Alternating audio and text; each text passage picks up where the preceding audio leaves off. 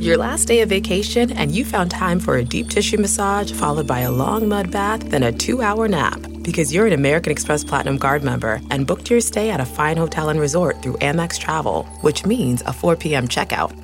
And those relaxing vacation vibes can keep going at the airport in the Centurion Lounge. Just a splash. Before you board the plane, back to reality. That's the powerful backing of American Express. See how to elevate your travel experiences at americanexpress.com slash with Amex. Terms apply.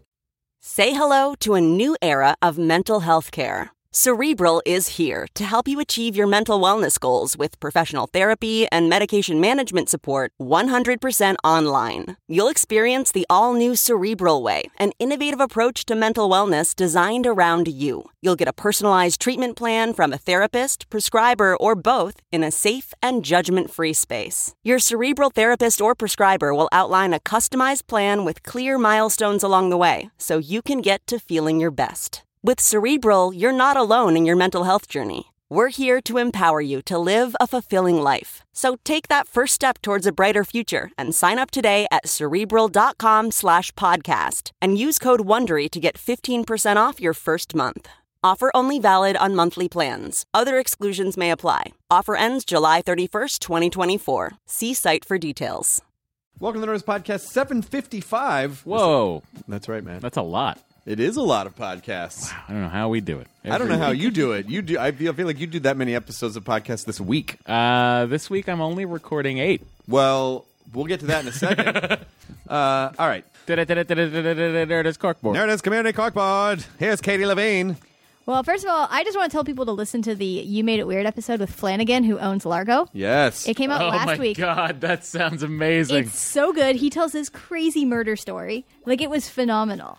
And then uh, Pete's girlfriend, uh, Valerie, she sat in on it. And she also, I wanted to plug something for her. She works for this nonprofit called uh, Real Girls, and they help empower girls, and they have, like, you know, special programs for them. But they are hosting a evening of powerful women arm wrestling for the empowerment of girls. Keegan Michael Key, Mary Beth Monroe, and Emily Gordon are all judging, and all the proceeds go to the Real Girl Empowerment Program.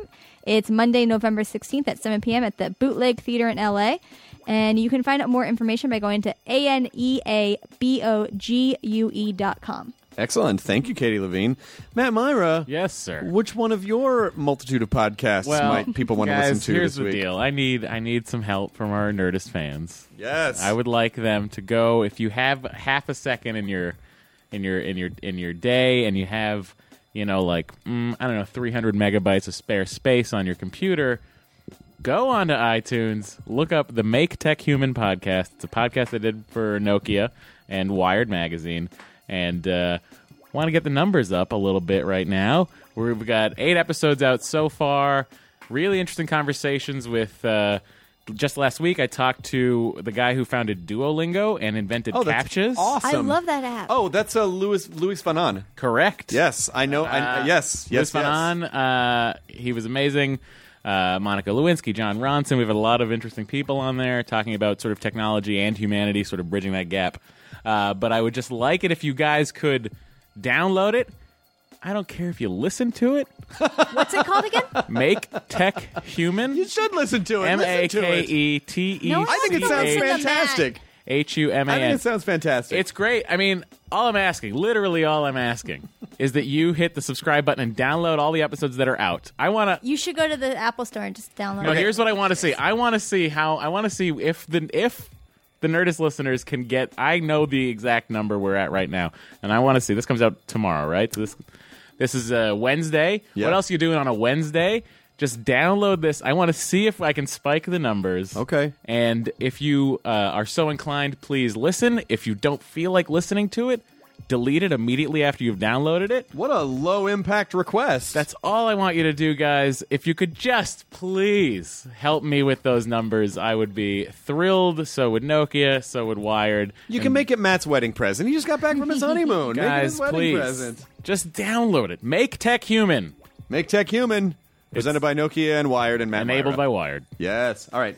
This episode is Neko Case, uh, who is fucking rad. My internet wife. It- she is.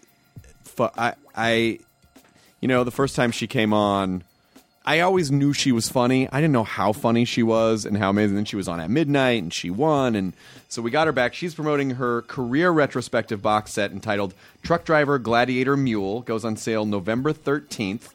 Uh, and you It's a should, fantastic title. It's Isn't that great. I love Fantastic that title. title. she's the best. She's the best. She's probably in Vermont right now. She might be in Talking to a Vermont growing tomatoes right now, Yep. just recording music. Uh, so this is Neko Case Returns episode. This is the Nerdist Podcast number 755. Neko Case Returns. Da, da, da, da. Katie, roll the thing. Now entering Nerdist.com.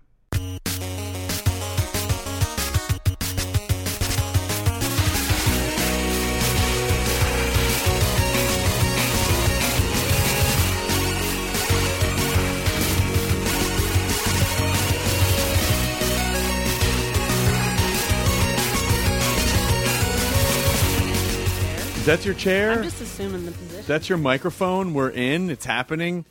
We raced in from the outside. It rained for five minutes, and I already started complaining. God damn! I mean, and we desperately need the water in this fucking part Mm. You of the do. state. You do. And uh, but in five minutes, I was like, "Oh fuck!"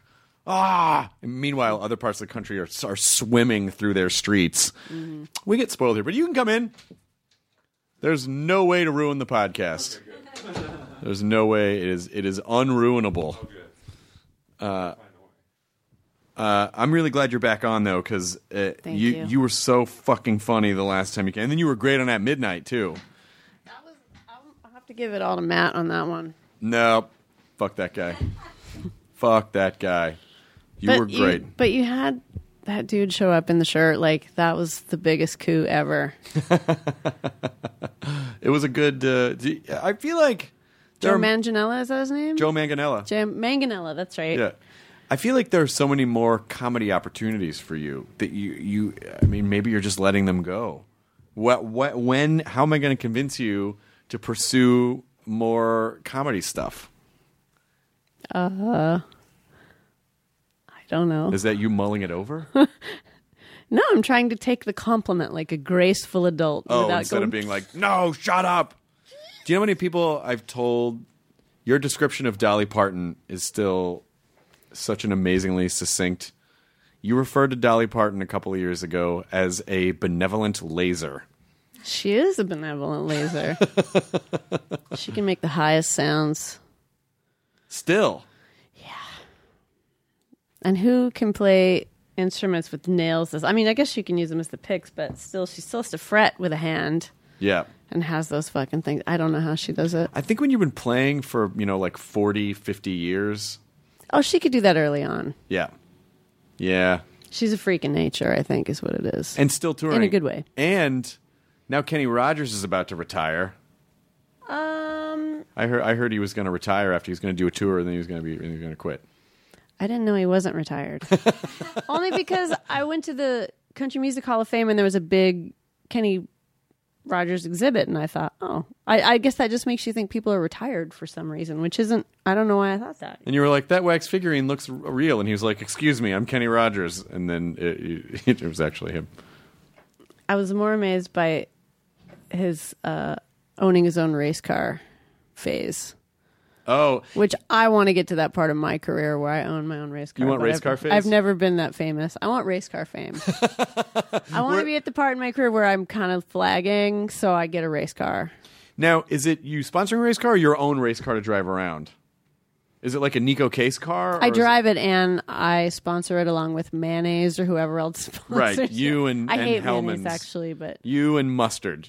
mustard and I are gonna go. Yeah, Neko Case and French's mustard. I fucking love mustard And and, vinegar based condiments. Yeah. in Oh, I am way with you on vinegar as uh, malt vinegar, uh, salt and vinegar, Mm-hmm, my favorite chips. Um, but I'm not a. Uh, I like yellow mustard, and I like the brown. I like the brown mustard, but then that's about it. You don't like the seed mustard? I mean, I like it in Oh, theory, So good. but then it just, it just like, like the seeds, the texture of it. I don't. I don't love. I think it's a. I don't like fish, and I've never put caviar in my mouth ever. No. But I would assume that that's probably what people like about it. Is the seeds go? Maybe seeds. You mean the eggs of the caviar? The mustard eggs. The mustard eggs. explode in your mouth. Yeah, of the- of the mus- create create a tidal wave of flavors. The, the infamous mustard fish Earthy flavors. lays its eggs on- onto a It golden deposits its spawn on your tongue, directly. That's got to and it good- doesn't. It doesn't. They can't reproduce unless you smash them against the roof of your mouth and fully taste them. That's how they reproduce. So then another fish has to come in and jizz in your mouth, and then you spit it out, and then there's fish babies. Um, I think they might be one of those kinds of fish that they're just self fertilizing. Oh, right, right, right, right, right. Like a- Asexual like a- reproduction. yeah, Male seahorse. or yeah. No, I think you might be right. I think you might be right. budding, maybe. I uh, the idea of squishing thousands of tiny little eggs in my teeth is, Mm-hmm. and you know, and I eat meat, but there's just something about that that I can't get my head. I can't get my head. And the roof of your mouth feels like a tiny little rib cage, like, mm, just breaking rib them all up. a rib ca- a rib cage that smells like an aquarium, where you just Yeah. where it just tastes like like that beach. Ah. That's where the mustard comes in to clean. yeah, it comes in. The mustard fish comes in to clean all the fish Mm-hmm. taste out of your mouth. That's right. I feel like someone should animate this process and then send it to us. If they, if you could just get it right out of my brain right now, I can see it. So and, and maybe this is a video for a song that you has yet to be released. Maybe a Neko Case joint. Would I think it kind of has to be. They would have to resurrect um, the uh, oh, what is it? The Fabulous Misadventures of Flapjack. They would have to kind of resurrect that show. What was that? It was that show that that Thurop Van Orman guy had about the little kid Oh. and, and the and the pirate guy who was played by Brian Doyle Murray in his greatest finest role of all time. That's and they lived in the m- whale's mouth. Got it. I got just it. picture Got the it. top of the whale's mouth. Do you know and- Thurop? No, I don't. Oh. Oh, I, he worked. I did a cartoon with him a while ago. I just, he seems like, I feel like you guys would be friends. Well, I definitely probably would be if I lived in his neighborhood or something. But I, I But live, I live that- far. I live so far away from anyone who even thinks about making cartoons. You've heard about electronic mail, right? I mean, there are ways that you can keep in contact with true. people sometimes. Yeah, that's true. I just mean there's not a lot of people, you know, making cartoons on their tractors in my neighborhood. Do you live on a full-on farm? I live on a full-on farm. Are you an? Are you a like for real deal farmer? No, because I don't sell my produce. I give I give it to restaurants because it's not in its professional stages. It's kind of in its early stages. Like I don't really have time to do that full time. So So you just give, you just grow stuff and then you give it to the restaurants. Mm-hmm. That's fantastic. For now. what are you growing? Tomatoes are my my main love, but the tropics of Vermont make it a little hard. So like you'll have a really good year and then there'll be a year where some asshole you know puts a bunch of box store gross tomatoes in somebody's compost and then you get blight and then all your tomatoes die and then I need a greenhouse is what I'm saying I to you. feel like it's and almost working a, on that. I feel like it's almost a metaphor for uh, art in a way. You know, like the tomatoes, you have to wait all year. You know, you wait all year and then you find out, oh, they're all fucked. You know, like what a dis- Yeah, and like you and you, could- see the fruit, and they're they're the most beautiful things, and there's so many, and then all of a sudden they're all brown and moldy and weird, and you're like, thanks, man. yeah. Thanks, nature. That was so much work, and yeah, I But you could spend an entire year making an album and then you put it out and it's like, what happened? You know, or yay. You just never. it's not as disappointing to have a record flop as it is to have your tomatoes fail, and I can say that with experience. Like Why do you they're think your that is? ba- like they're your babies. It's all cold and wintry out, and you're in your little weird hut that you plant your seeds in, and you're freezing, and it's 17 below, and you got your heaters out and your lights on, you know, because it's fucking April and it's still like that. yeah. and uh, you grow them from little babies, and you have the fans on them, so they blow their little bodies blow around, and they build their little plant muscles, and there, there's just so much consideration that goes into it, and then you gotta not water them from the top and it's they're just really bitchy. But then when they start to grow and they have those hairs that smell like tomatoes and there's lycopene everywhere, you just feel like a fucking superhuman. That's a- great. In a you know, a dream. I guess no tomato crop has ever been killed by some wannabe writer for Pitchfork either, who was who just wrote a, a bad blog post about like as could happen with an album. Yeah. Well, I don't know if they're capable of killing an album either, but the Don't you- blog writers. I But mean. don't you think there's a? I feel like there's this kind of mythos that you know there's this stratum of there's a stratum of the blo- this this blogosphere that you know if the right handful of people like something then it's going to be okay and if the if they don't like it then it doesn't really you feel like that's not the case anymore No, I just don't have any idea because I'm so far removed from it. I don't know. I don't, I don't ever read music press at all. I mean why would you I mean, what would be the point Well, I mean, there was a there was a New York Times in the van on the way over here that announced Joanna Newsom's new record, and I was like, "Oh, Joanna Newsom put out a new record? That's cool." But I wouldn't go looking for that kind of stuff. I kind of wait for it to come to me in this weird way. So I'm kind of the lame person that people would have to reach outside the blogosphere. I feel like that's not lame at all. I, don't feel like it's so it's it's very tempting to get caught up in all of the what are people saying? What am I Yeah. saying? But then it just I don't know if you ever really win anything when you find out. You don't. You kind of don't. But at the same time, if if I didn't produce my own records and I wasn't there for every step of it, I might feel compelled to know what other people say. Yeah. But I checked off on everything before it came out, so at that point, I'm like, I don't care. You know? if you don't like it, you don't. You don't have to. You know, not everybody likes everything. That does not hurt my feelings. Um, and some people just honestly, they just like to write about themselves. So then there's that. So you want to ignore that, and then I don't know. There's just so many weird things to think about. I don't know that is music writing really an art anymore? Was it ever? People say that, but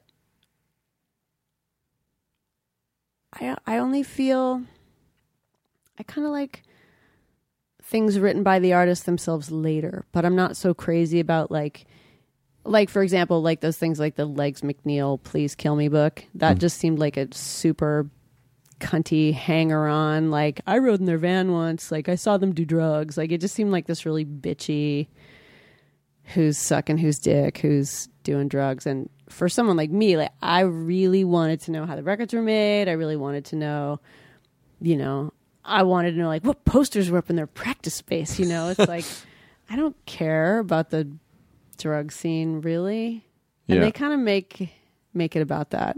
And I remember he had some really bitchy little dismissal of Patti Smith and I was like, well, that's weird. But then reading what she writes about herself and the scene at that time, legitimately, I really like it. And I feel like I'm actually getting something out of it. Where, Because it's all her point of view. yeah, it's not like a, I don't know, I never trust those books that other people write about the bands ever. Like an unauthorized biography. Yeah. Because, you know, I could read about Louis Armstrong, but reading his book about the early part of his life in New Orleans was so much more mesmerizing because the stuff like his early jobs and like the scenery and the people around him at the time meant so much more to him than somebody who would be writing about it. Like those are the kind of things that I think he wanted to get into his music. Whereas if you didn't ask Louis Armstrong and you just decided what you thought it was about, Right. kind of wouldn't really be the real thing. But then again, you know, I'm probably a dick about that because I just, just want to swat them away. Like you're not doing it. You didn't plug that in. Fuck off. Yeah. Yeah. But then there's music journalism that's really great where people are saying what's around and what's coming out and they're excited and so I don't know. I need music journalism and I I respect that, but I don't go looking for it because I don't want to be a snob about it and I don't I don't want to worry about it. And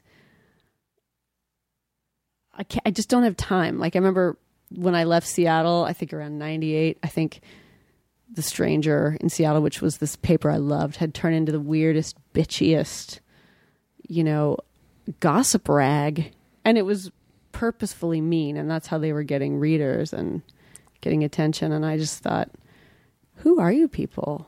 You weren't the people I grew up with who wanted nothing more than to make music and thought it was a great thing.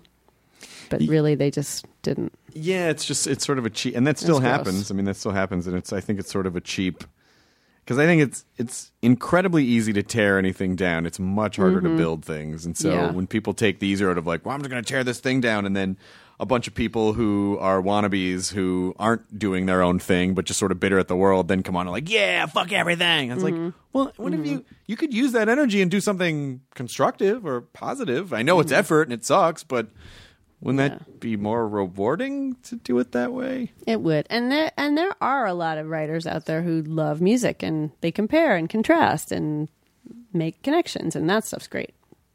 Who takes care of your tomatoes if you're on tour, though? My neighbor Dave, Oh, Dave. Dave is right on. That's pretty rad. Yeah, and he takes it very personally if a plant dies. So Well, it's important that ha- he cares good man to about it. in your corner. You want him to care about it as much as you care about Mm-hmm. it. It's basically his garden too. We just kind of share it because obviously I'm not home. Are tomatoes the main crop? Is there anything else? Well, no, but if I could get a good greenhouse system going, and if we ever legalize marijuana, I would grow that. You would grow tomatoes in pot? Yeah, but not because I want to smoke it, because I have absolutely no interest in it that way. Just as a fiber. What if you cross? What if you made like uh, pot tomatoes? People would probably really enjoy that. Don't you think? Yes, I do. I mean, like a like a BL a THC BLT.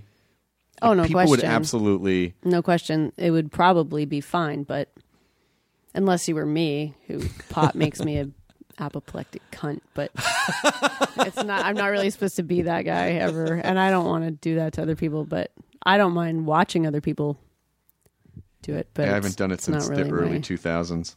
It just made me really paranoid. I didn't yeah, enjoy it. I was Really hungry it. and I was angry. And then I, I had a little bit of a tantrum and then I had to go to sleep, I think. And then the next day it was like the worst PMS of my life. Like I'd like a I'd like a double greasy order of hash browns and a Coca Cola, please. And then I don't remember what happened after that. Well, what happened is that you said you said I'm never going to do this. I just again. said that's basically the dumbest thing I ever did. I think I'm super lucky that I didn't take to it because, you know, I know people who get anxious, which you know I get sometimes. It's be like people love it for to just sort of take the edge off that. For whatever reason, my brain chemistry just it doesn't work that way. But if it did, I think, oh man, I would be such a huge stoner if I, I know. I feel I feel I'm sure part of my snubbery of pot culture is to do with jealousy. Right. A little bit, but um yeah, I, I can't imagine it. If I had I don't even know what I would use to take the edge off, but if I had it, I would use it I would abuse it constantly. How long have you been on the farm? Mm, Since 2007, but 2010 full time, but You've been oh, you've been there for a while. So do Yeah. you do you like? Is that where you write? Do you write on the farm, or do you go into a studio and start writing? Do you need like a? a Oh, I do both. I'll write anywhere. I have a practice space in town too. Not here, but in the town of St. Johnsbury, Vermont. nice. Everyone's heard of it. They will now. and I Tomato rake capital of the world. Yeah, all the six tomato plants I grew this year. People are flocking from miles around. Um, uh, yeah, I'll write anywhere. So um, I get lots of pieces together, and then the band will come in later, and we'll kind of make them into songs. But I should be doing that right now. But you came here instead. I did. You know why? This is funner than sitting by myself in a room in my underwear going, Should I drink the Coke in the minibar? I really want to drink that Coke in the minibar. But it's right like twelve now. dollars for that little coke. No, because it'll make me crazy and I'll bloat up into a weird water ballooned creature. Well, you can write about that. No. No, okay. I I uh I listen to your stuff pretty nonstop. As a matter of fact, I just had your I had an Apple Music channel on today. You know when when I was getting ready for my show. But you're on pretty. I make playlists every year, and you're on almost every year. You're on a playlist somewhere. Thank you. But I do have a question. I guess I Yeah. could have looked this up on the internet. What But are you why? singing at the end of Dirty Knife? What are you singing? It, it doesn't. Oh, it's- it's Ukrainian. ah, that's why I couldn't yeah. identify the words. It, it's just Ukrainian for the blood runs crazy with giant strides. Oh, you're just. Oh, Sorry, did you not want to no, know that, that? makes me so happy. I didn't know that. You're just repeating the English lyrics in Ukrainian Yes. at the end, but it sounds like this phantasmic lullaby. Ah, you just told you just like popped an emotional zit for me. That makes me so happy to know that. what made you decide that to drop a Ukrainian bomb at the end of that? Um, because in the story, it's happening to Ukrainians who live in America. Uh, that that record, I was basically working on making up New World fairy tales um, for immigrants from other places, and uh, that one is based on a true family story, which I can neither confirm nor deny because I don't really know all the details. But apparently, a couple people in my family went uh, crazy in their house, and uh, it's because there was some sort of poisoning in the well, some sort of heavy metal lead poisoning or something, and they went crazy gradually and gradually and gradually-er. and then uh, they burned the furniture inside for heat, Oh my god! and so then they had to be taken to the sanitary uh, sanitarium, I guess sanatorium. I don't know. I was never told the end of that story, so. Did someone There's just go? no way to know. And all the people who did know are dead. So I'm like, well, there you go. But I mean, there's not really a concrete ending, which makes the story still kind of compelling to me. It's Oh, very yeah. sad. You know, that's a terrible thing to happen. But What? going mad inside your own house. and not really understanding why, and there, there's no Yeah. real. Be at the, terrible. At the time, they probably weren't going. Well, the well's probably poisoned. They they had Yeah. probably thought they were cursed or something shitty was happening. God knows what they were thinking. But it would uh, definitely be a very Eastern European thing to decide that they had done bad or, you know, there were tiny little demons in the house uh, tormenting them or. I don't know, but there would also be a funny element to it. So had you planned that out? So just to sort of understand your writing process a little bit, had you planned that out, or did you get to a certain point in the song where you thought, oh, you know, actually, it might sound cool if we just throw? I mean, in other words, how intentional is it when you're recording? Do you know exactly what you're doing when you go in to record, or do you just fuck around as you're recording? Go, let's try this. This might be weird and fun. I I come in kind of half baked and then it kind of forms itself out. Like sometimes I I don't think I ever have gone into a song or gone in with a song that was fully fully fully formed at the end. You know, we'll have bed tracks and the bass and drums and guitar are kind of the solids, but then you add weird things over top of that. Yeah. And then do you ever is there ever a consideration of well, if I do the if this goes too much in this direction, this is going to be difficult to recreate live or do you feel like, you know, it's okay to have simpler live versions of songs oh, versus yeah. like really produced stuff? Oh yeah, a lot a lot of people don't realize that you know how the camera adds 10 pounds. the studio takes away a lot of pounds. So you got to really put a lot of things on to create the same sounds as people on stage. Actually, it's more like the other way. It's it's more like you need less people live to make a huge sound than you do on a record, I think. And you can make a huge sound with fewer people, but the dynamics of my own voice or whatever i i tend to go in the more experimental direction that isn't edgy or experimental of just trying different things and adding things on kind of orchestrally or collagey and then taking things away. Yeah. which i like to do. But it's it's really hard to be in a studio and not want to try all the bells and whistles you know? It's like well if we can put a tack gambler piano on there from 1920 why wouldn't we want to just do a pass of that you know? And and digital technology has made limitless amounts of tracks so it's not like you're limited to 16 or 24 anymore. So it gets a little uh unicorny in there.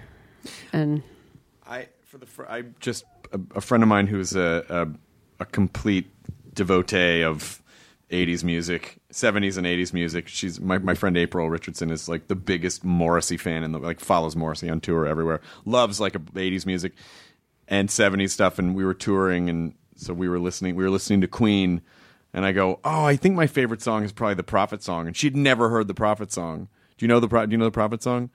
not by title but i'm sure i do Um It's the one where in the middle of the song there's What just, record is it on? It's I think it's on a night at the opera. It's on a night at the opera.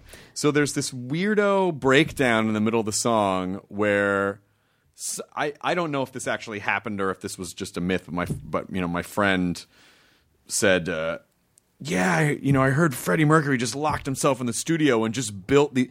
It is a, it's an insane track of just his voice, and he, it's almost like he was experimenting to see how many of his own voice he could layer on top of his voices, and it's compl- it's fucking incredible. And he's experimenting with left and right channels and filling out the sound. And Dude, you got to get Roy Thomas Baker in here. okay, He's on Twitter. I I think he might even live in Los Angeles, but he loves to talk about the vocal layerings of Queen. Dude, you got to get him in here. He's a genius. Could we talk about that for an hour? Fuck yeah, you could talk about that for an hour. I mean, I like Night at the Opera. It's not the I, I know Sheer Heart Attack and Queen 2 back to back, every single sound over and over and over again. And there's a lot of moments like that on those two.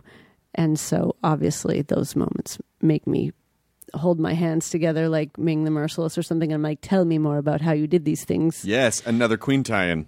You So just Queen just from Flash Gordon. purely selfishly, if if we could get Roy Thomas Baker in here and we could just for like 29 hours or something straight. Yes, but then you would have to be Break here and you would down. have to help me. we That's could basically fine. interrogate him. That's fine. I Then think, what happened?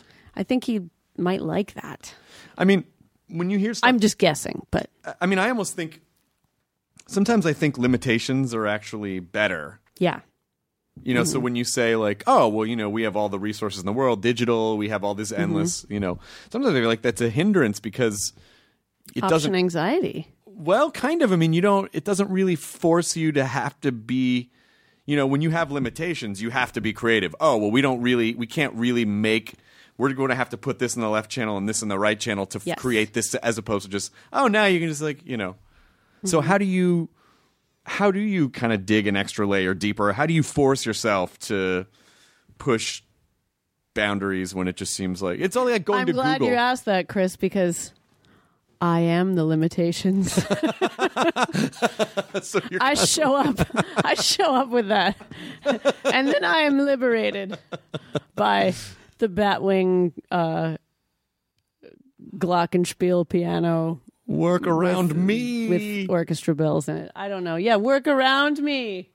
Are you good with uh do you do you produce any of your own stuff or do you constantly? I produce all of it. you produce all of your Mhm. own stuff? Not bu- not alone because that's one thing that has always bothered me since I started making music, which is what does the producer do? Who is the producer? And it's very different in the world of, you know, big money and you know, if you send all the tracks to someone and you go, "Do with it what you will." Wizard, and they go do it. But everybody who's contributed something to the recording has made choices about sound and that is also production. So you got to give everyone credit for that. And then there are the people who just pay for it. But me i have musical things i do and i write and i sing and i play instruments and then i have limited amounts of engineering and then the actual decisions about what sounds need to go where I can do that easily and with relish, but I don't do any of those things alone because it's boring as fuck. and I really need someone there to be the voice of reason or even sometimes you know how when you look at the color red for too long and you close your eyes and you see green Sure. your ears become saturated in the same way that like your eye cones or whatever those are become saturated and after a while you just can't hear certain frequencies anymore or you've heard somebody something so many times if you were to describe how the sound looked it would look like a TV screen of news where somebody's face is scrambled Right. you're like, how is that guitar solo with that, you know, thing right there? And all you would see was a digital uh, cloud. And so you got to ask the person next to you, could you help me with that? Because I have no, I have no judgment left in my body, and I need some guidance here. My brain's turned to melted chocolate. Yeah, and you and you try to do that for each other and get ideas from each other, whoever the each other may be, one person, two people. So You really better trust those people too. Yeah, well, you know, if you if you hire people who are really great at what they do in the first place, there's very little direction you have to give them. They just come in and wipe it all over and you're like, "Well, that is a fucking Picasso. Thank you." What's your goal each time you go into the studio? Do you have different goals? Is it just like, oh, I'm just ready Nope. to purge a bunch? You know, Nope, just f- make I- I'm not prolific. I'm very very precise about like this is what needs to happen. Some people can go in and just whip that shit out like, "Oh, this is a sketch of how I was feeling after my divorce." and you know, I can't I just can't throw things away like that. Not throw them away, but throw them out there. I'm not prolific at all, so I get into a I'd burrow into my um, magic mountain and do lots of seances and no. Um, it would work. I, I just I, I I focus really really hard on really tiny things for a long time and then have to go away and then I come back and then have to go away and come back and some things come really easily but a lot of times there's a lot of consideration. Are there things that you write that That didn't answer your question. it did answer my did question? it? Actually, I'm yeah, it did answer my question. I'm a little tangenty today. I don't mean to be. You can be whatever you want. I'm a little is- worn out because I've been on planes a lot. So I want you to know something. This is your time. no, It's about you. Our time. It's our time, but it's mainly about you, and you can be as tangential. You're tangential. wearing a blazer. I'm wearing. Yes, I'm snazzy. You had intention when you left your house today. Well, I was shooting a TV show. So I know. If I just came over in wardrobe, not I mean, of course I would dress up for you. My intention was cover your shocking body and take it out in public in a way that is palatable for everyone. I mean, You that's confidence and you're here with intention. I am forced to dress this way by by design of my job. I mean, like I, it's funny. Would if you were to go to my house, my closet has more T-shirts than you've ever seen in one place, and work is where all the suits are. And it started to get to a point where if I'm wearing a T-shirt, people go, "Oh, I'm not used to seeing you wear a T-shirt," and I feel like, "Oh, well, that's all I would wear if I could do that all the time." but at least you can do both. I'm at the point where I just if I don't look like I cleaned the barn, I feel weird. Lipstick, forget it. People are looking at my face. I can't handle it. You don't need, fuck all that stuff. I know, Doesn't fuck all matter. that stuff. But sometimes it's fun. Sometimes it's fun to put on lipstick and go out and dress up, or, or you know, lipstick, no lipstick, dressing up in a dude suit. Sure, but I would still feel like somebody's looking at my mouth. I'm gonna go sit in the car. you get warped and weird as you keep living. as you keep living, but also if you're any if you're in any kind of entertainment and some people know who you are, it is strange. You you you start kind of get you start kind of getting like a slightly paranoid about dumb things. Even if no one in a restaurant knows who you are, you sometimes just feel like, "Oh, did that person just see me like pick a steak chunk out of my tooth?" Because I'm not really, you know, and is that weird? One can only hope. I uh, one time after a New Pornographer show, I was so tired, and I think I had just been dumped, and I was so bummed out and angry, and the sound had been bad, and I was like, I just want to go home. I don't want to, you know, inflict myself on anyone. So when I would leave New Pornographer shows, like I have the kind of face no one ever recognizes. They only recognize my hair, so I would put my hair up in this hat, and I went out into the street, and I was waiting forever in the rain. It was just like a horrible rom com moment, which is funny because there was no rom whatsoever in the scene, but there was a cab in New York. It was raining. It was shitty, and um, finally I flagged this cab down, and it came over to me, and this glittering young couple ran out from my show, and they stole my cab. Oh, And so I was like, they, they and I was like, no, no, no. I was like, this is my cab. And they were like, no, it's not your cab. and I looked at the guy and he just shrugged his shoulders because there was two of them and one of me, so he could charge them more. And I Oh. was just like, oh, fuck you, dude.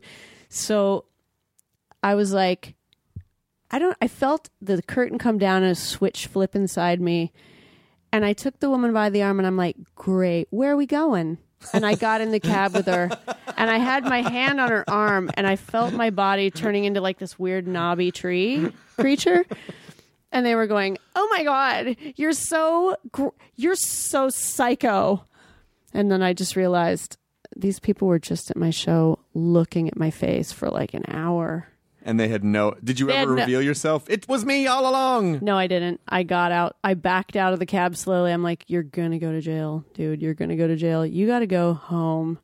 And like ball over a toilet. You don't need to ball over the jail toilet in front of other people right now. The hole in the ground. So I had to like back out like a like a mongoose surrounded by a couple cobras or something.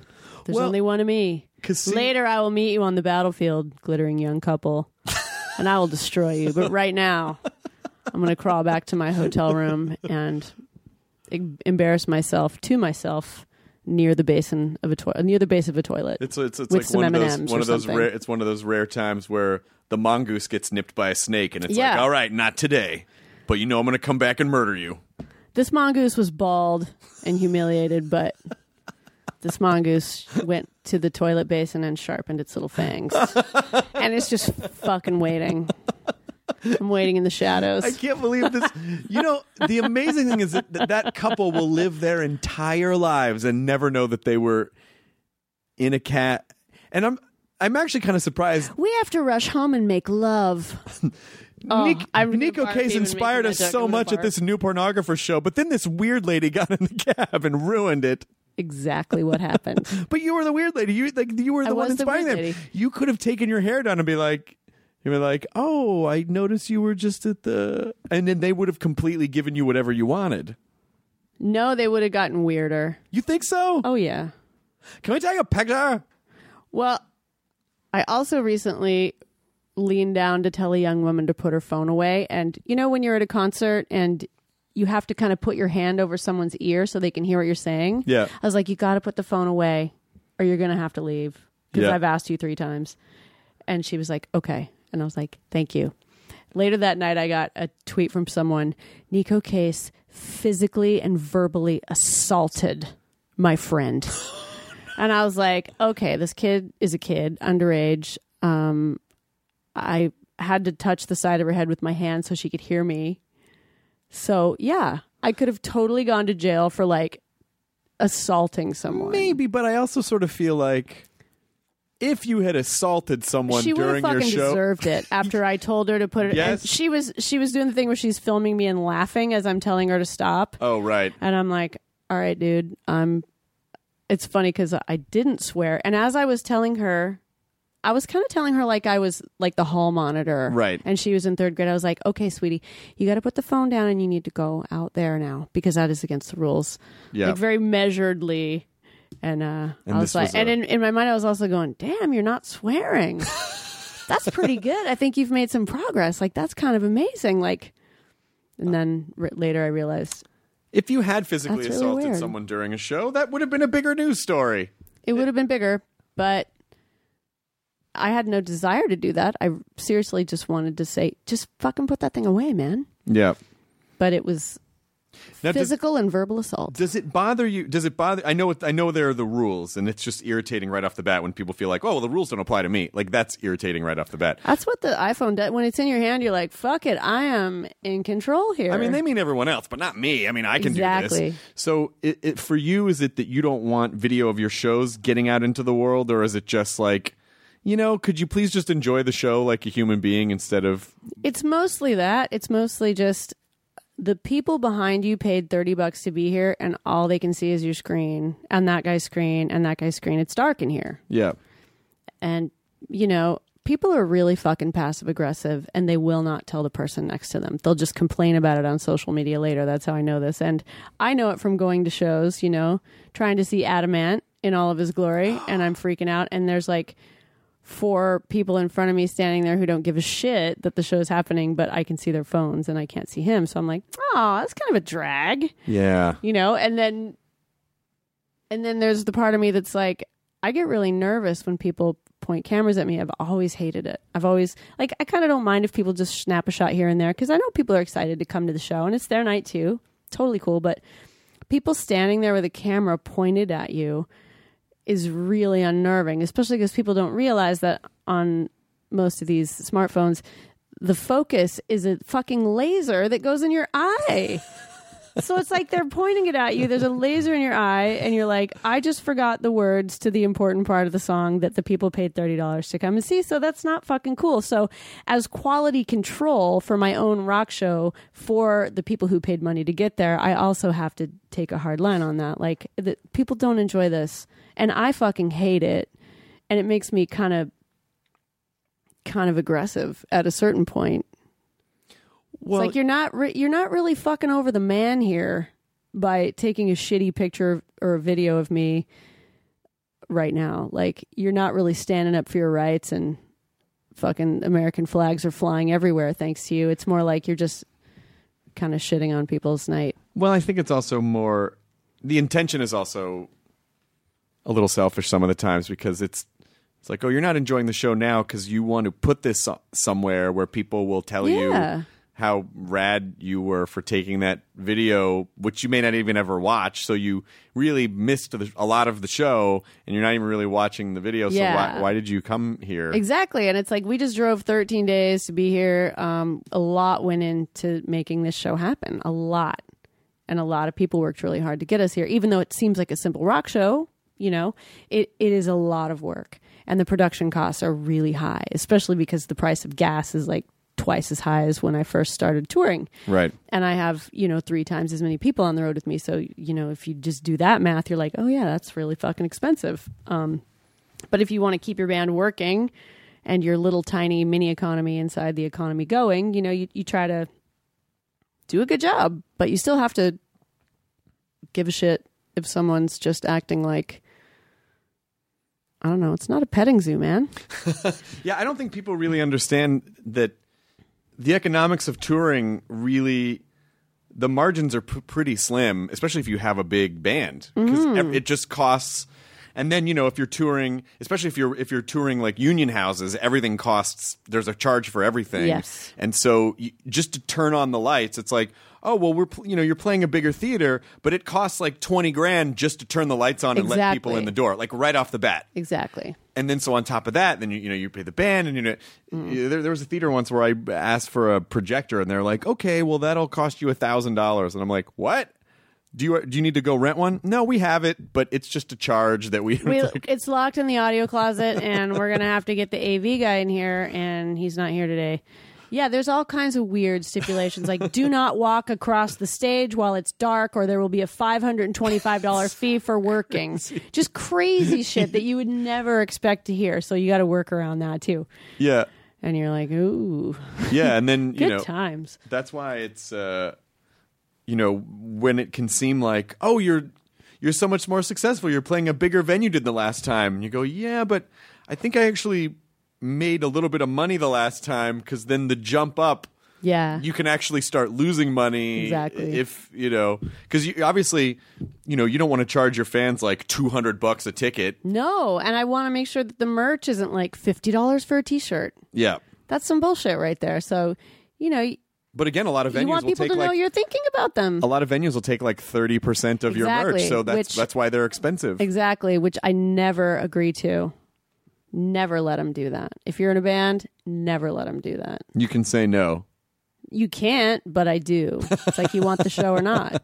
oh okay well you can do that There's that's that, good and that often happens. Or if, and this is something that they don't want you to say because it'll it breaks precedent. But sometimes you can say, "Look, I know that you want to keep this precedent in place because you make a little bit of money this way, even though we don't ask you for a percentage of your beer you sold tonight." right So let's do it this way. You give you can have 5% if you give it to a local charity and you can do it in the name of your company. oh And so that works out really nicely and that way you don't break precedent and the people who are actually super nice who work there who don't even want to be fucking dealing with this or doing this to you because they know it sucks, they'll be like got it. Like there's creative ways around everything like that. that's nice It is nice. Sometimes it isn't nice, but mostly it's nice. Or or like if they provide a person to sell your stuff.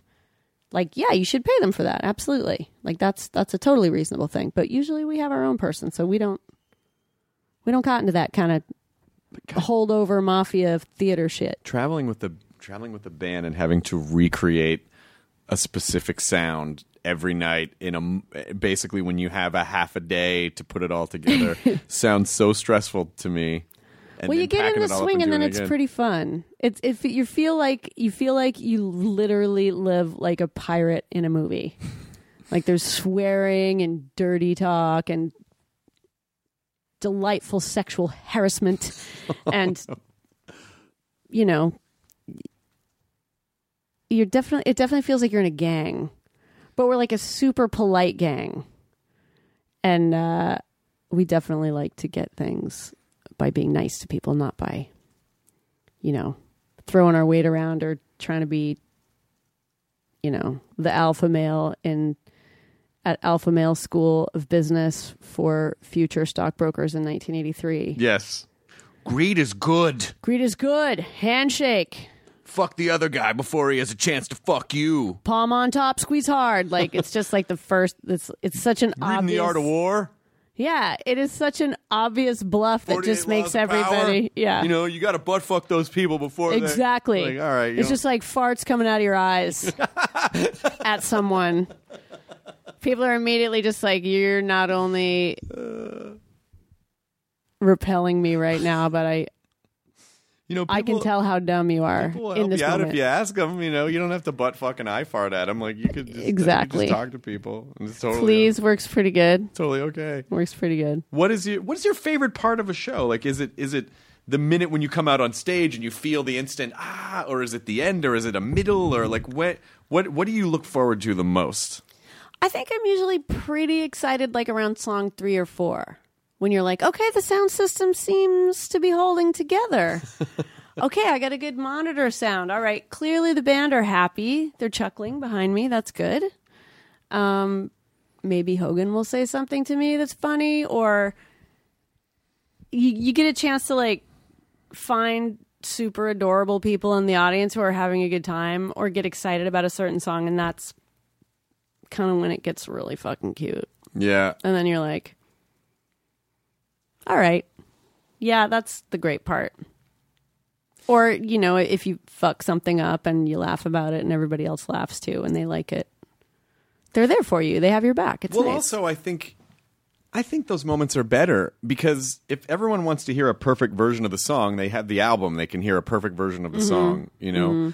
But I think the reason that people come out to a show, and I think also the reason why it's very difficult to televise to shoot these types of things is because it's such a communal experience and it's such Mm-hmm. an intimate experience. And so if you fuck something up or if something hap- like that's your special moment that you guys created as a group, and everyone feels like they're a part of this yeah. thing together. If I'm finger banging you and you're feeling it, don't get your fucking iPhone out to check a text in the middle. Because I've been working for years on my technique and I need you to be there with me. You just lean. Neko Case finger banged my friend and then yelled at her. Oh, don't even let that go to air because we're going to jail. Oh no! Why would we? We're not. I don't to- know. We're not going to go. To You're not allowed to make jokes about finger banging, I guess. It's the audience is consensually finger banging me back as I finger bang them. So it's- etc. So it's a two way. There's it's a, a, two way warm finger bang. glow over the room. There's a finger bang dialogue happening. Yes. It's a little bit of you come here and you come here. Our communal fingers kind of make the swing sea that is the grasslands together. Yes. And then Picture it. It's beautiful. and then by the end of the show, just full blown scissoring, just full blown. You and the audience scissoring together in a Mm-hmm. it's cacophony like of it's like all those scenes in movies of you know in the orgy where things have been happening for a few hours and everyone's kind of like drinking absinthe and hanging around partially disrobed What movie is this? eating all kinds of movies Uh, you don't mean literally. You mean literally all kinds of movies like the orgy scene Okay, where after they're like Caligula, through I'm, out. What other orgy? Cali- well, Caligula isn't really that movie. I, I think I notice that every time I watch Titus. Like everyone's kind of worn out, and they're like, "We're still at the orgy." I, I think I was watching something like Penny Dreadful the other day, and everybody was perfectly artfully arranged in the orgy moments like there were stage directors at the orgy. I mean, literally there were because it's a TV show, but you know, you actually you suspend your disbelief for that shit, and it's it's fun. I mean, I, first of all, I I've not seen Penny Dreadful, and I feel like I should watch it because you know I like a good anthology show.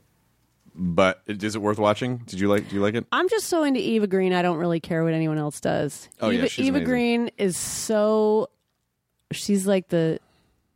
She's like this super babe, but she is so ex- excited to be like as ugly as she can possibly be.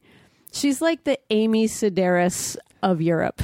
She's like, I cannot wait to be every character that ever was and scrunch up my face and have pee all over the front of my nightgown. Like, take take me there. Well, the other thing about I, I need to express and I need to do it now.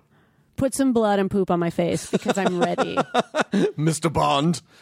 Uh, I, I think the thing about her that I love the most is that she's, uh, first of all, a phenomenal actress and also fucking crazy smart. She's crazy smart. And- Yeah.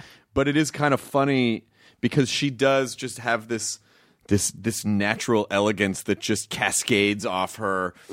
And uh, I moderated a panel for a movie she was in. I think it was the 300 sequel. Maybe it was at Comic Con and it was just it, I know that she's super smart, but it was really funny to hear her say, "Well, I mean, in reality, I'm really just a big nerd," and I, and I just I think a bunch of people in the audience were like, "I don't think you are," you know, like even though she might be. Did it- a little tear come out of your eye? a little tear came out of my like, eye. "I love you, Eva." Uh, Yeah, but she's uh She could star as a toilet bowl brush in a movie and come off as a smart badass doing it. Like she just seems like she's she's got her shit together. Like she doesn't she cares hard, but she's like, mm, so be it. yes. That's such a good attitude to have. I mean, I, I think I'm only just figuring that out now. Instead of getting so caught up in, oh, if I do this, what are people gonna, and how's that gonna affect? And like, eh, I don't know. I hopefully it'll just be fine, and it's not a big deal. Are you? Do you? Are you at that point, or were you always at that point? I'm at this weird crossroads because I'm 45, so and in the entertain entertainment industry, so I have to get my picture taken a lot. Otherwise, I would never think about that sort of thing. But I sometimes walk around and I see, like airports are a great place for this. You see ladies who've had a lot of cosmetic surgery Yeah. and I saw a guy the other day who was obviously getting those like chemical peel burn off treatments that take off pieces of your f- face, kind of. And I, I just, it makes me so sad. Well, yeah, because I just feel so depressed, and I'm just like, there, there was probably nothing. There's nothing wrong with you. I know, but everyone's got their own issues. I just, I just hope that I don't go through a thing wrong, ever. Because now I, I go, well, I'll just, yeah, I'm going to get older, and I'll just, I'm going to look different, and I don't, because especially when guys do it, I don't know. There's this weird thing where the surgery doesn't even. It's not that it makes you look better. It just morphs everyone into these weird animated fuck dolls. Like they just that they just kind of have that weird. I don't want to change my body for HD.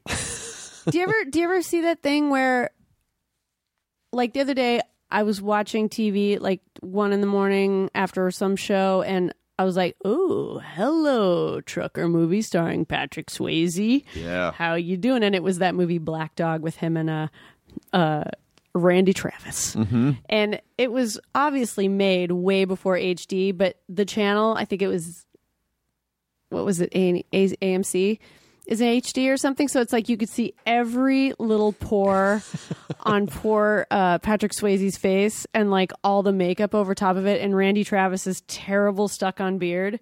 But I know it didn't look like that at the time because it wasn't broadcast in HD or something. So I'm like oh well that's a bummer. I like HD for nature shows but it's not really nice to people at all No, no, and no. I feel fucking ripped off that we are now using horrible fluorescent lights for everything. I feel I'm pretty young looking for 45, but it's being stolen from me by the fluorescent fucking closet bulb. And I'm like, Do you know? I've lived very clean all these years. It's Come so- on. It's so hard to get. It's so hard when someone, uh, you know, they're watching something in HD and then someone says something to you on Twitter like, "Whoa, you look pretty tired," and you're like, "It's the lighting." I swear it's the lighting because if it hits you in a certain way, it looks like you have more under your eye, you know. But you, you then you just sa- and then I know I just sound like a complete narcissistic freak where they're like, first of all, they go, yeah, it's the lighting, and then 2nd of mm-hmm. all, why would you care that much? I'm like, Yeah. I don't know. I, to me, that's one of the worst things you can say. Because I'm healthy. yeah, I'm fine. You I'm know, so hard. I'm still fertile and young and dewy and all that stuff, which I really am. But and you know, honestly, I don't really care if the rest of the world feels that way. As long as I find one person who thinks I'm super fuckable till I'm 90, it's okay. But at the same time, like it's just ingrained in you. Like, oh, and does anyone like pictures of themselves? Anyone in the world? Maybe, probably not. I don't think so because y- you always. The good news is this. Whatever you zero in on, unless you have an undeveloped twin sprouting off the side of your head, is probably like when people look at you, mm-hmm. when you look at other people, you usually just see them as a single image. Like, but whatever you focus on in the mirror, you're like, oh my God, I have this weird thing. And everyone's going to, like, most of the time, people mm-hmm. don't. They don't mm-hmm. notice that shit or they don't really Right. care. But what I want to know is why do we need HD for movies that aren't like Because it 300 sounds more expensive. I'm not a fucking Falcon. I don't need to see it that good. Well, I don't- Falcons don't, need HD because their eyes are really good. That's just- exactly what I'm saying, Chris. I don't need to see fucking Bradley Cooper. That's a problem. in a- HD A Falcon, a Falcon could never watch Black Dog because they would, I even in its original form, they'd be like, I can see the makeup I know. and the beard. I know that I don't want to eat Bradley Cooper from here. Blurry. I don't need to see him in HD. It is puzzling, but I think it's, I've had three mice this morning and I don't need that. I don't. I like this idea of the exasperated Falcon. I've I've had three mice. You know, I was I I'm gorging on mice. I'm just I'm just shame eating these mice. Yeah, and is it is it is are we making television way more crispy than the human eye is even capable of noticing? Oh yeah. Oh yeah. When they're like 4K television, 8K television, like it's just you know when you look at the resolution on you know when then you're this this camera, it's Mm-hmm. it shoots you know it's a 14 million pic. You're like I don't, but you can't. But then like somebody's 12 and you're like that's a lot of makeup on that 12-year-old. Just Yeah. make them feel kind of weird, you know? well, the kid looks tired. You know we gotta Yeah. gotta make him look good for television. It is. I think there are some shows that. You know they should just leave alone. Yeah. but it's because especially like when you buy old movies on iTunes and they're like, in, like, oh, you could buy this movie in HD, like, but it wasn't shown in HD. Mm-hmm. Why do I? Why wouldn't I just buy it in a smaller standard def file size? Why do I need to try to?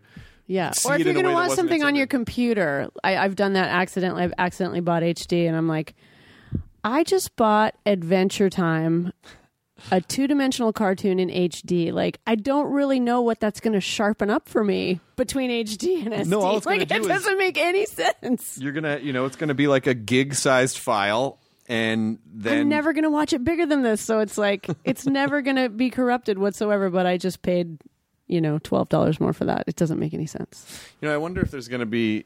I wonder if there's going to be a point where uh, there's going to be a device where you can. ta that's almost like an electromagnetic pulse or something that disengage, something that turns off.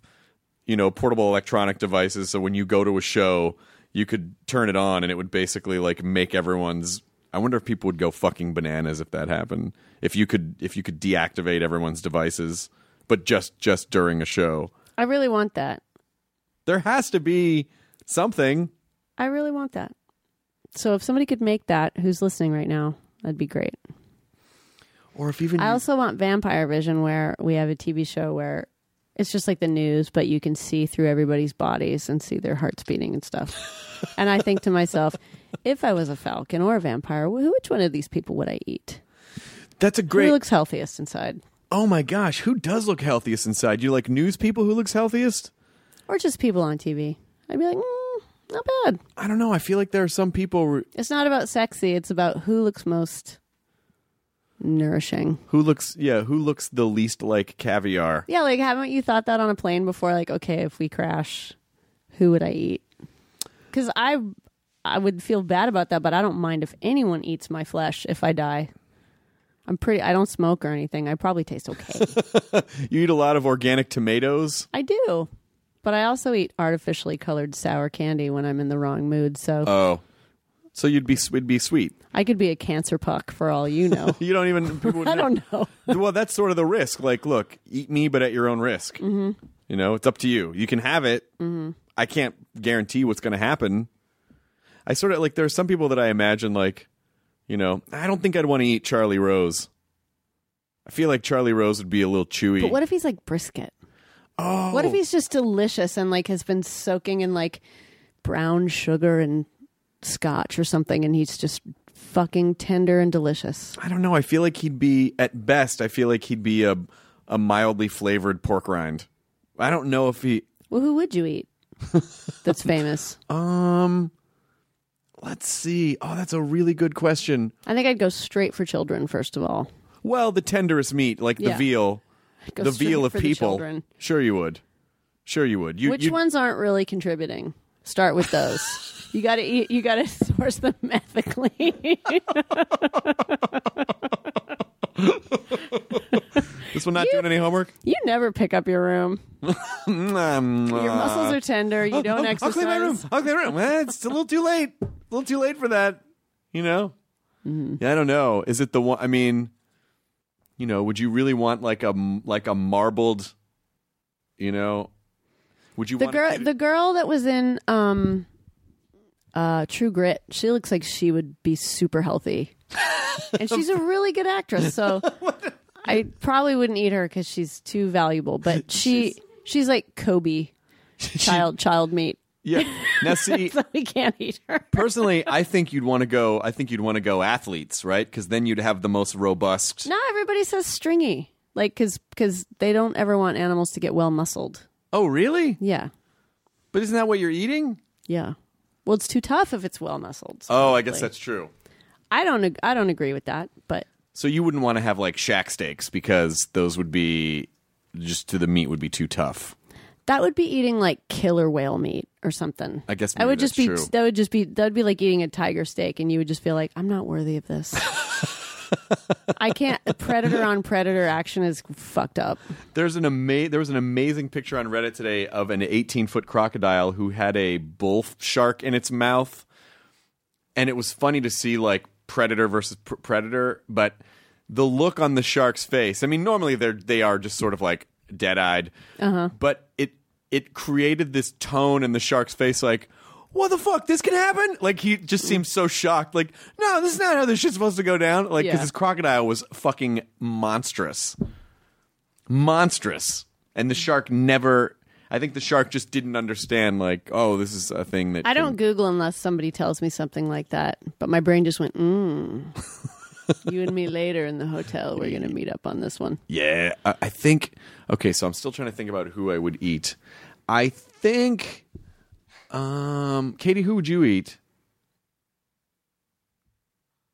i'm thinking of actors or news people i you know no i wouldn't Do you want to eat someone you hate? then it'd be bitter You just want to kill. You just want to, yeah. Like I a like a good throat rip, like "Argh," like American and Werewolf in London style. I mean, you know what? I want to eat the cast of Game of Thrones. The cast of Game of Thrones look like they'd be pretty tasty. Or You need somebody with really nice skin because they're probably healthy. Fuck. Um, did you watch Game of Thrones? Beyonce has really nice skin. I bet she would taste pretty good. I think Beyonce and Jay Z together would take would be like a nice two course. I think that'd be really. I think that'd be really They good. do have a baby, Chris. Uh, that's my rule. No I think- babies. I think you know where I'm going with this. Wait, what? I think she's a toddler by now. we could use that that religious law, like they get they become uh, self aware at seven or something. So you can eat them after they're seven, After they're seven, and they're not contributing. Yeah, and they're not contributing. I mean, there's a lot. Yeah. Of, I think there's a lot of rules that would have to be put in place, so the courts would be like, "All right, you know, honestly, we're fine with this." Mm-hmm. Or if you're taping at one of your shows, automatically you become food. How about that rule? No, I don't want to eat those people. No. They're usually pretty sedentary. Not real stander uppers. Don't you think? you don't want any people that Not real stander uppers. Like All right, that's fair. I can I can see the ghost rascal under them, just looking at them in the crowd, filming lazily with their shoulder arms just locked in place. Totally like a dinner, fair. like a TV tray. You, you know who I think would actually be really tasty? Who? Anderson Cooper. Anderson Cooper looks like he'd be really good. Or Like a like a venison stew style. kind of. Anderson Cooper Yeah. It's like a, I feel like he'd have a smoky flavor. with some heritage peas Yeah. in That- a in a nice brown sauce. fin- just finishing it off in a nice way. Mm-hmm. I think. I also think uh, Vincent Kartheiser, who played Pete Campbell in Mad Men, would probably be pretty tasty. Just like just gnaw on those, just gnawing on the cheeks. You know, he has he looks like he would taste like corned beef to me. Do you think so? Yeah, and corned beef always tastes like you're trying to hide bad meat with another flavor, kind of. It's like the argument, well, like don't ever eat chocolate ice cream because chocolate masks every bad flavor. Oh, interesting. No offense to the guy who plays Pete Campbell because he's fucking excellent. Oh, he's amazing. But I think but he would I also mean, be delicious. I mean, earlier in his career on the show, I guess he didn't look so corned beefed yet. Right. But that was the whole point. Is they that he- aged him on the that show. he was supposed yeah. to look corned beef. Yeah, so they- they aged him. to to the makeup department at Mad Men, I have to give them a, a huge kudos for that. Yeah, I think that's good. I feel like maybe there's one or, you know, I think the cast of Supernatural would be pretty tasty too. Do you watch Supernatural at all? Mm-mm. Well, Joan on Mad Men would have tasted fantastic. without a doubt. The lady glows. Her skin is fantastic. Yeah, without a doubt. Mm. I mean, that would be like, you know, we we went to. I took my friend Matt for his bachelor dinner. A bunch of us went to Mastro's Steakhouse in Beverly Hills the other night. Just melt in your mouth. I feel like that would be the experience. Just really Yeah. buttery and delicious. I really feel like. I think people would, as long as you're willing to share other your other people steaks. I don't think anyone would really get upset about it. Mm-hmm. These are all hypotheticals, right? Forest Whitaker. oh fuck, he would taste good. That man has nice skin. Yeah. Forest Whitaker would taste delicious. Who else? Anyone from the Avengers cast? You think Jeremy Renner would taste really good? Katie's Katie's throwing in throwing in the hat for Jeremy Renner. Throw throw a Renner on the Barbie. You couldn't. Terrence Howard. Yes, Terrence Howard. Oh, Howard. Terrence Howard would taste good. I don't see any reason why we couldn't just. we're go just through we're basically everyone. like in the silence. We're just sitting here with our heads cocked and our mouths open, like, huh? who who would oh be am I? good? Who would be good? It's gonna be weird when I go home tonight and I see my fiance. I'm like, honey, who would you eat? And she's not gonna have any context for this at all but I'm sure she's used to it. with me. She'll probably yeah. just. Uh, you're not going to marry a woman who doesn't just answer that question, right? I think she would just answer the question yeah. too. See, there you go. I think she would just answer the question because she's a very much a carnivore. She very much likes meat. well, if she answered that question, that's why you put the ring on it, friend. So, and on. and now we're back to Beyonce. now we're um, back to Beyonce. I feel like anyone who's still listening to this uh, needs to pipe in on the thread on the website and let us know who you think would be delicious. Mm-hmm.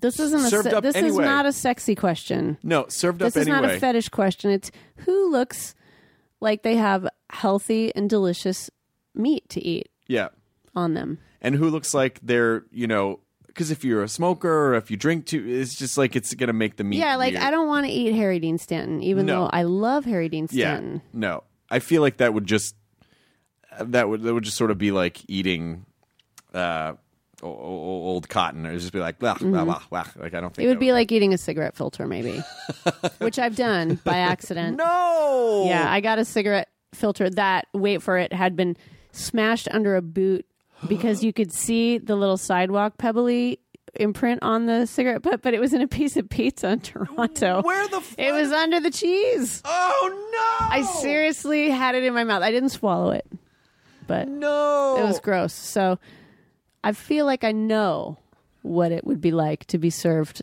a bit of Harry Dean Stanton. now No offense to Harry Dean Stanton, because I, I think he's a really great actor too. he is fantastic.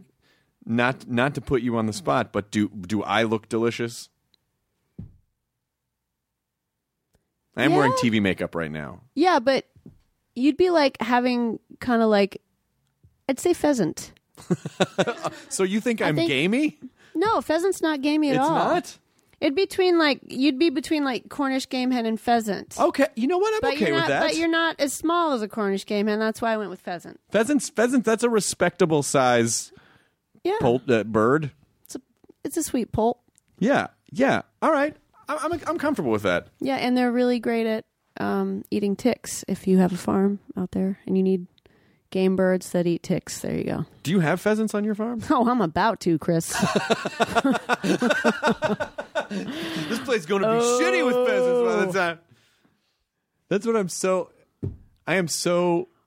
I- don't know why I have an irrational fear of Lyme disease. I just an irrational fear of it. I don't know what. Well, it's not. Really, I know a lot of people with Lyme disease, and it's not really irrational because people get it a lot, and it's just totally disabling in a lot of ways and ruins people's lives. And you may not know you have it for a while. And if you can catch it in time, they can you can be okay. But if you don't, yeah. you just are. But if you, I mean, if you don't, there's still good treatment out there. there there are treatment but- options out there. But yeah, but I think it's just that being attacked by a tiny invader that you don't aren't aware of. It's fucking gross. Yeah, Is what it is. But in Vermont, they have that. it's like there. a horror movie. Oh yeah, I have a. I was looking at a scar on my clavicle Yep. today from a tick that I got like I don't know two months ago, which happened at, on like the sketchiest night of my life at my own house, which I didn't think was possible. Like in my idyllic countryside, I went for a bike ride, and I was like, "Oh God, this is so great! I'm done." Cleaning the hay out of the hayloft, I feel all brawny and manly. I'm gonna go for a bike ride and just put it over the top. Like, look at those clouds. Maxfield Parrish, he wasn't lying with a single stroke of his brush. I'm going out there. So I go out and I'm literally, literally wearing a tank top and like a pair of shorts and a pair of shoes. And I have this bike, no, no light. There, you, there's no cell phone reception, so I didn't take it. I didn't take a flashlight. I didn't take any water because I was just going for an hour and I knew I would be back. So I went out on this little bike ride and I was already done and I was like, oh, it's so beautiful still. I'm going to continue my bike ride. So I decided to go down this road that I thought I knew. Um, but the road has the same name at both forks that go in a fork, you know, like, so you don't know which one you're taking. And I'm like, oh, I know this. And so I ended up like 12 miles from my house. And I noticed that the clouds are coming in, much like today. And I'm like, fuck, I don't really know where I am. And I'm like, well, I'm in Vermont. I'm just going to go up to somebody's house and I'm going to ask, and they'll probably just give me a ride home because they're that nice. Because people are always worried about you. So I asked some people, and they're like, oh, no, you missed it. Oh, that's far. I was like, okay, great. So I ride like another six miles, and I'm like, there's big hills, and I'm like exhausted, and the mosquitoes are coming out, which is bad. And so I rode up to this little farmhouse on the edge of the road, and there's an old guy in there with what looks like some sort of fire department kind of stuff going on. So I'm like, okay, fucking thank God I got a real Vermonter here. They will totally like carry me over their head with a lantern strapped to their forehead and give me a sandwich. That's how nice they are. So I walk up, and the guy's like, oh no, you're so far from that town. Guess if you go that way, you could reach the highway. on a bike. And I'm like, holy shit. And I'm like, well, how do I do that? And he's like, go that way, go that way, go that. It's getting dark. And um, so I get on my bike and I'm sad. And I at least know where the truck stop is that I'm going. So I'm like, okay. And Matt will know where the truck stop is because apparently he spent much of his youth near this truck stop. All right. He would have picked me up and given me a ride. He God would damn it if he wasn't here in Los Angeles, Piece of living the high asshole. life. I know. totally. Anyway, so I get to the truck stop. Like the second I pull up to the truck stop, it's just thundering, lightning, pouring. I'm soaked. I'm basically a nude little claw at this point. I'm like a chicken claw with like kind of exercise clothes on. And I put my bike behind the, the fucking ice machine because I don't have a lock. And I walk in, and the fucking guy who sees me every fucking time I go in there, I'm like, can I please, where's the payphone? He's like, oh, They went out with the dodo, those. Oh, I'm like, okay, fuck you, man. and so I'm standing there just soaked and freezing. And it's the middle of the summer, so I shouldn't have been freezing, but it was like, there's only air conditioning in this place. I'm soaking wet. And so he's just like reading his paper and like eating candy. And I'm just like, you fucking asshole. I'm like, can I? And I'm sitting there, no cell phone. My roommate's gone. His best friend is gone. And I'm like, whose fucking phone number do I know? So this story's gone going on way too long. But basically, what happens is is I'm standing there for a long time, and these two dudes from Brooklyn feel sorry for me, and they're like, "Hey, what's going on?" And I'm like, "Oh, just my bike. You know, uh, I got lost, and then now I'm here. Uh, it's did not expect this to happen. Blah blah blah." And they're like, "Well, I'll tell you what. I'm eating dinner with my family over here. It's going to take a while, but I'll give you a ride if you're still here."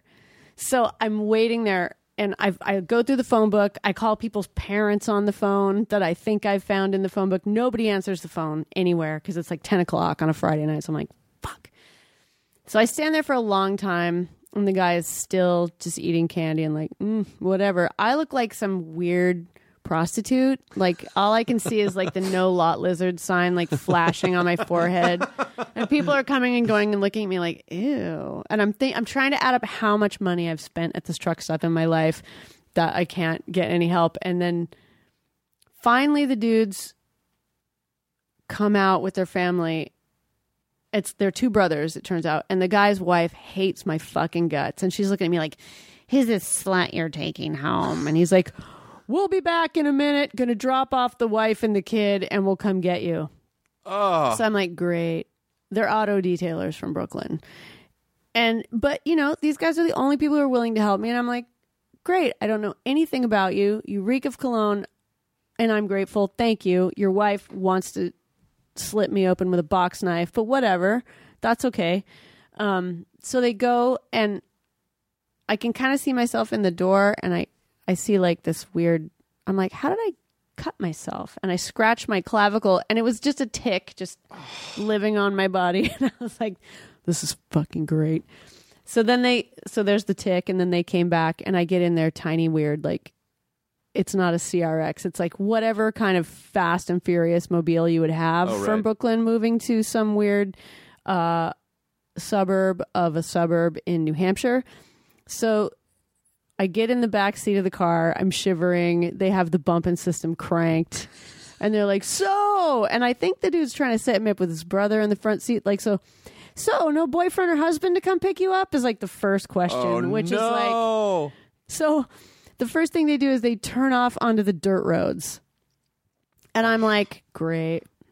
I actually do know those roads. And so I'm in the car and we're going around really fast and then really slow and then they're getting lost. And luckily I realized that they just wanted to smoke out of their bong while driving me home oh. and get super wasted. So that was fine.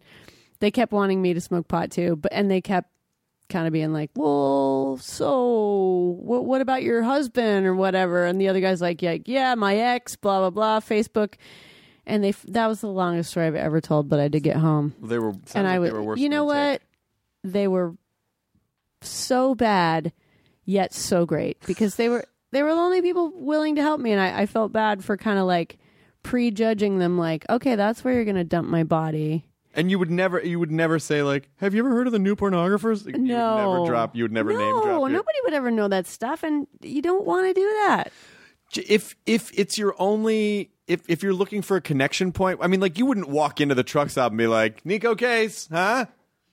Fox Confessor." No, they don't. No, they like don't. you wouldn't. But if you're in a dire state and you're trying to connect with someone, they might it might help them understand. No, it's it's the thing where you know that there are five people in this county, and like you know I'm in here every other day. Like, don't act like you don't know me when I'm freezing and I'm cold and I can't find anyone. You know what I mean? yeah. Come on. I think you should write a song about those guys. I don't think I have to. Okay, you have to. No, I have talked to some people, and there are say- some people I hate, but they don't deserve songs written No. about them. All right then, That's too much intention. fine. I hope you cut out most of what I've just said, only because I think I just told the most boring story. It wasn't a about I. I was very engaged. It's just that you make me feel comfortable. Well, I appreciate that. I was worried that you died in the story. I wanted to make sure you got home okay. What if you're like I could have died in the story. You could have. There were so many Easily. points. There were many points where you could have died in that story. These dudes, they could have just been traveling through. Well, even just getting to that, st- uh, you know, dri- you know, like biking 18 miles somewhere to the like, you, there are many points, many points. And you did you do the tick check to make sure that it wasn't like, okay, I don't have the bullseye. Uh, No, it had only been on me for like two hours. I even knew where I had gotten it at that point. They have to be on you for like 30 hours or something. oh, okay. So I wasn't worried about it. It swelled up all weird, but hey, what are you going to do? You seem fine. I'm fine. Except for my Peter Brady voice, which I'm using now. Puberty's very hard. I have this weird disease where I'm going through puberty every now and again. it's called my period. Every now and again, Every now and again, I just go, yeah. 12 times a year, I go. I get my puberty. Well, I, uh, you know, we should probably mention that you have, uh, you have uh, a retrospective box set that Yes. people should pick up. Yes, I do. which I have here called Truckdriver Gladiator Mule, mm-hmm. November 13th. Mm-hmm. This is your entire solo discography Yep. on vinyl, Yep. all eight studio titles That's right. on vinyl. It's on vinyl. It's on vinyl. There's a book, and then there will be another book accompanying the book I at mean- a later date that I choose. Honestly, I, I, I'm not just saying this because you're in front of me, and uh, but you are legitimately one of my favorite artists, and I tell everyone. When they say list your favorite, I put I, you see me. I tweet at you sometimes like, oh, I lit, and every album is like its own experience and its own story. And I know that's what an album is supposed to be, but legitimately with you, every album has its own vibe and thing and story, and there's a thing to. And, and I really, they are albums that I c- I don't cherry pick songs. I could listen to them start to finish, and each oh, and this song, oh, and I really like this song too. So I miss experiencing records that way. it's do you not get to anymore, or do you just don't? Well, it's just I get most things digitally because that's what happens. I live in the middle of nowhere. You know, there's not like an independent record store next to my house, so I I do do that. I do buy vinyl and CDs and whatnot when I'm out and about, but I I don't I don't really get the chance to do that anymore either. Um, but yeah, I I li- I like that. I was I was just gonna get a record player, like an old timey record player from my house, just to sit and have to listen to stuff the way that it was intended. Yeah. Well, I mean, it does. If we did work really hard to make it sound in a way that, you know, if you were a stoner with a huge disposable income and you had an amazing stereo system in 1975, like it would sound sweet in the cans. the stereo imaging would go right through your skull, in and out like a pong, like pong, just back and forth. It would be beautiful. And you know, the dudes who actually know how to really do that shit from that era actually had a lot to do with all these recordings. So they know what they're doing, and it will sound good like that. Are, Um, you, are you going on tour anytime soon? I think. Well, we did a show yesterday in San Francisco at the Hardly Strictly Bluegrass Fest, and so we're kind of on tour. Hopefully, there will be more later, but I kind of got to make another record too. But I have to say, um, talking about social media and all that other stuff, like I kind of miss rareness, and so with the box set, I didn't put behind the scenes things so much as just snippets of things. Like in the book, I don't, I don't like it when everything is filmed. I don't like it when every single part of the recording sus- or process is photographed or filmed or. But I tried to put in lots of things that are like photos or little images that were happening during that time because I, I miss rareness. Remember when you didn't know everything about the artists? Like there were pictures on the records, there were liner notes, and there were videos sometimes, but there was still radio. So your imagination had so much more to do with what you were listening to in Yeah. a way. You got to write the story. Yeah, and you still can with the songs themselves, but you know, it's like the you know, check out the Vogue behind the scenes of session of, Of this the behind the scenes session. yeah, it's it's kind of a overkill, and that that's another reason why I, I don't want people filming the show or what have you. Keep It's it like, special. it's just not that. Yeah, that, and it's like it's just not all that interesting. And I also think that if aliens see the cloud content, they're just going to be like, humans think they just shit gold.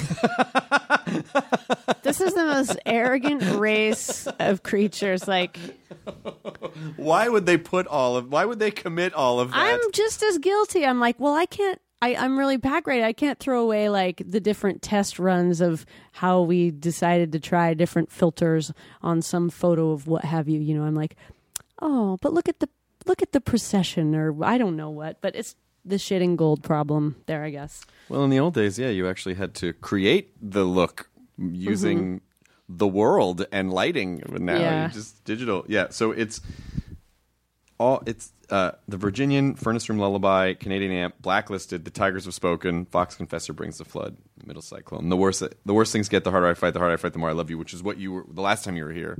Yes. That was that, and then an eighty-page full color photography book of not everything, but enough cool stuff.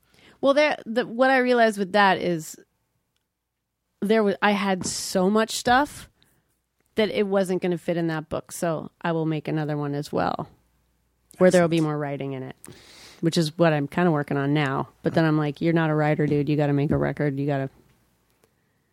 So yeah, option anxiety. I'm gonna come to Vermont and eat a fucking tomato. I want, I want. Don't make me like people have pictures of their babies on their phones. I got pictures of my tomatoes on my phone. I'm not kidding. the Cherokee purples, they were fine this year. Really? Mm. So there's a lot of different strains of tomatoes. Yeah, there's all the old heirloom varieties, and they just taste so good.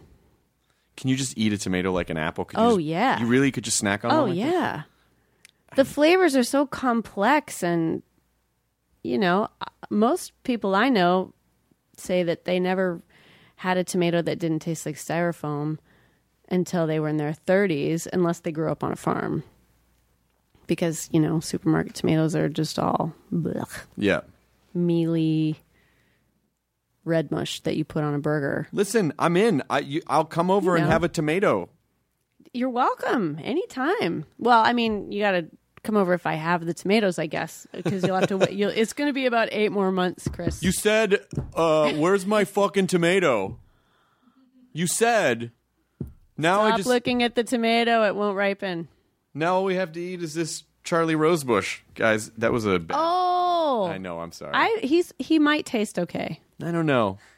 Again, I think with him it could be a little like jerky soaked in. Uh, Drambuie, a, yes, jerky soaked in a drambuie sponge. Like it was just submerged in drambuie. blackberry liqueur. You probably get a little buzz.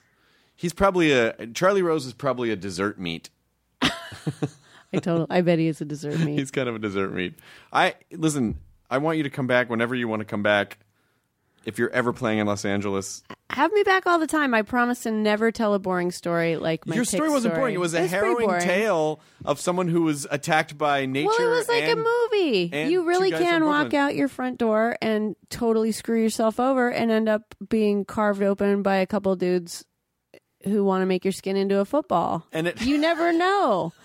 But luckily, they're just dudes who maybe want to drink a couple Midori rum balls, melon balls, and like have uncomfortable sex with you in a public men's room. and you could get Lyme disease. from the dude. But yeah. Yeah. But then you also have pneumonia from being soaked in the rain. The joke's on you, Tick. I just gave you HPV. Like he's giving the Tick back a disease. You give me Lyme disease, I give you HPV, Tick. How you like that? Huh?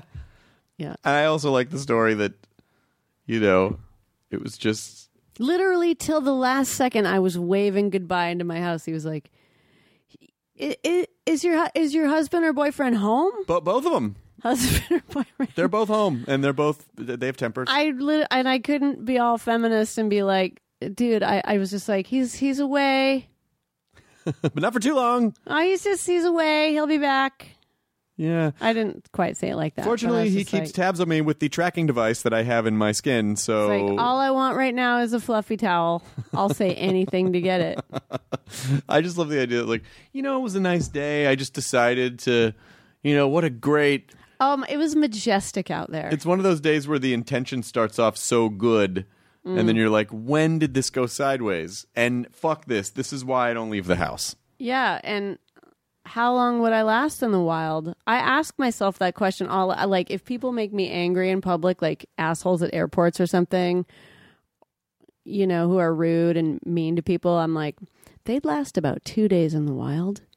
and that makes me happy instead of going you're a fucking dick and like making things worse. I just think how long 2.6 days in the wild and then I'm like ah. And then it makes you feel better. yeah, and then but then I went and did that, and I'm like, dude, you kind of maybe aren't the Boy Scout you think you are.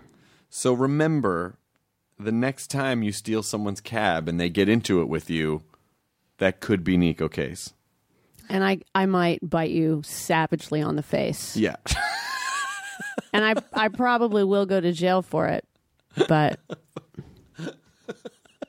you're gonna be the person with the weird, you know, crescent crescent moon face scar of perfectly shaped tiny teeth.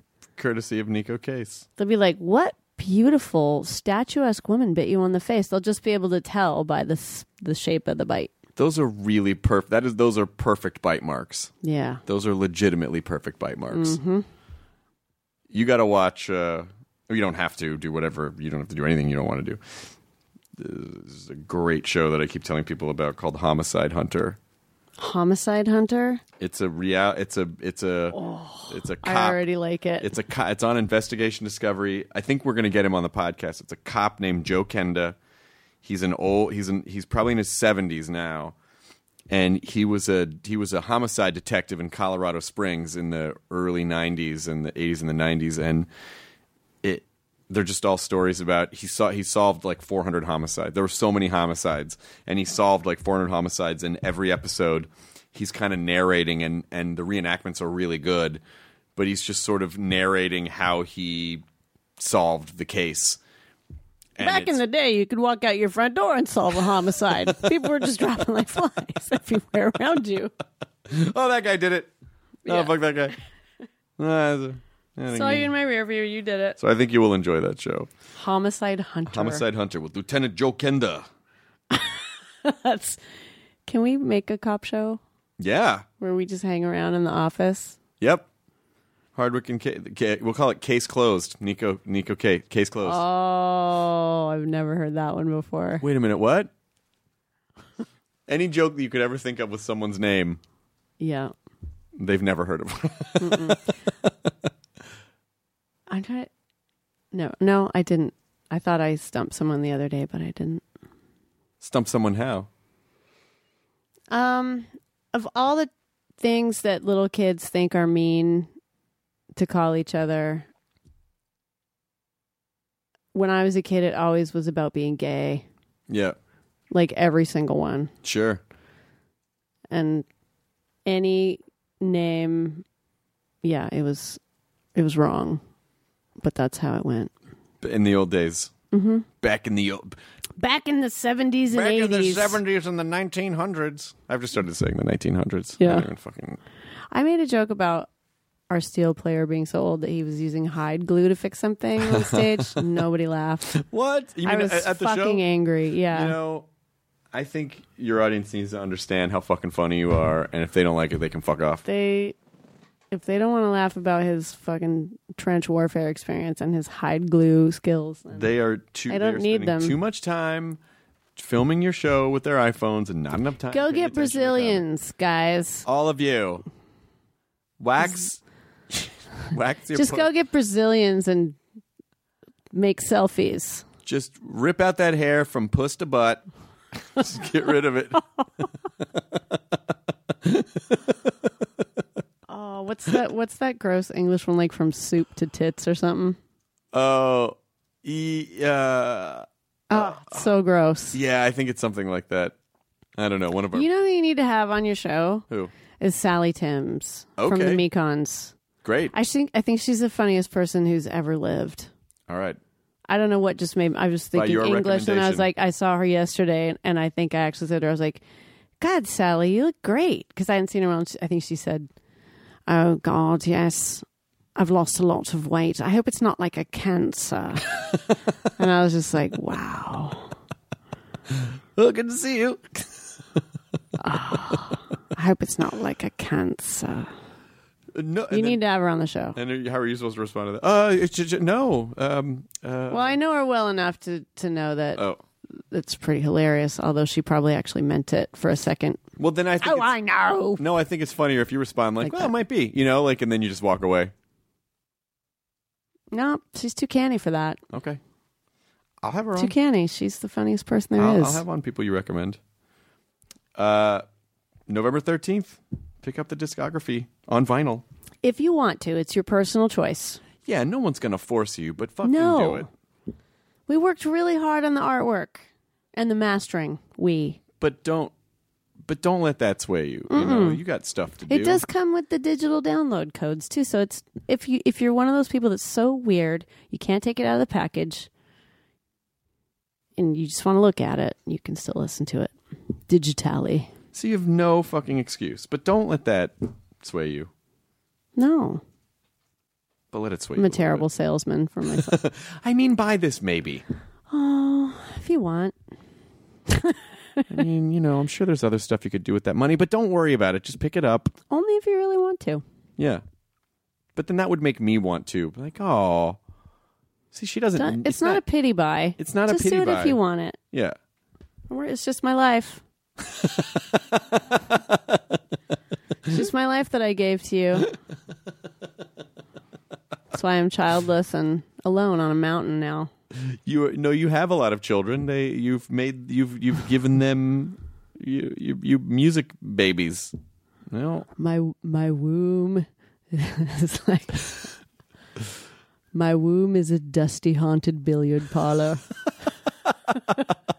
Is it full of balls?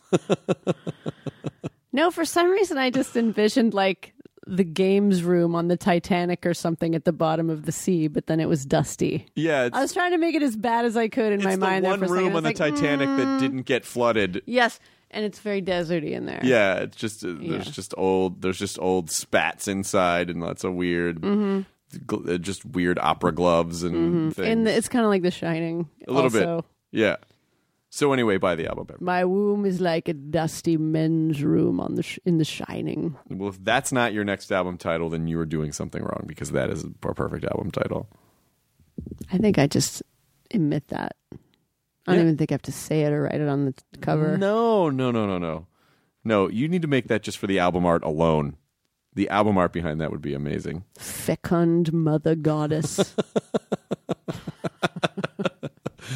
FMG. Fmg. Coming soon to a record player near you Yes. and digital download and HD. FD. Good day. FDS. Falcon. Feminine deodorant spray. Falcon deodorant spray. Falcon deodorant spray. Does your Falcon feel not fresh?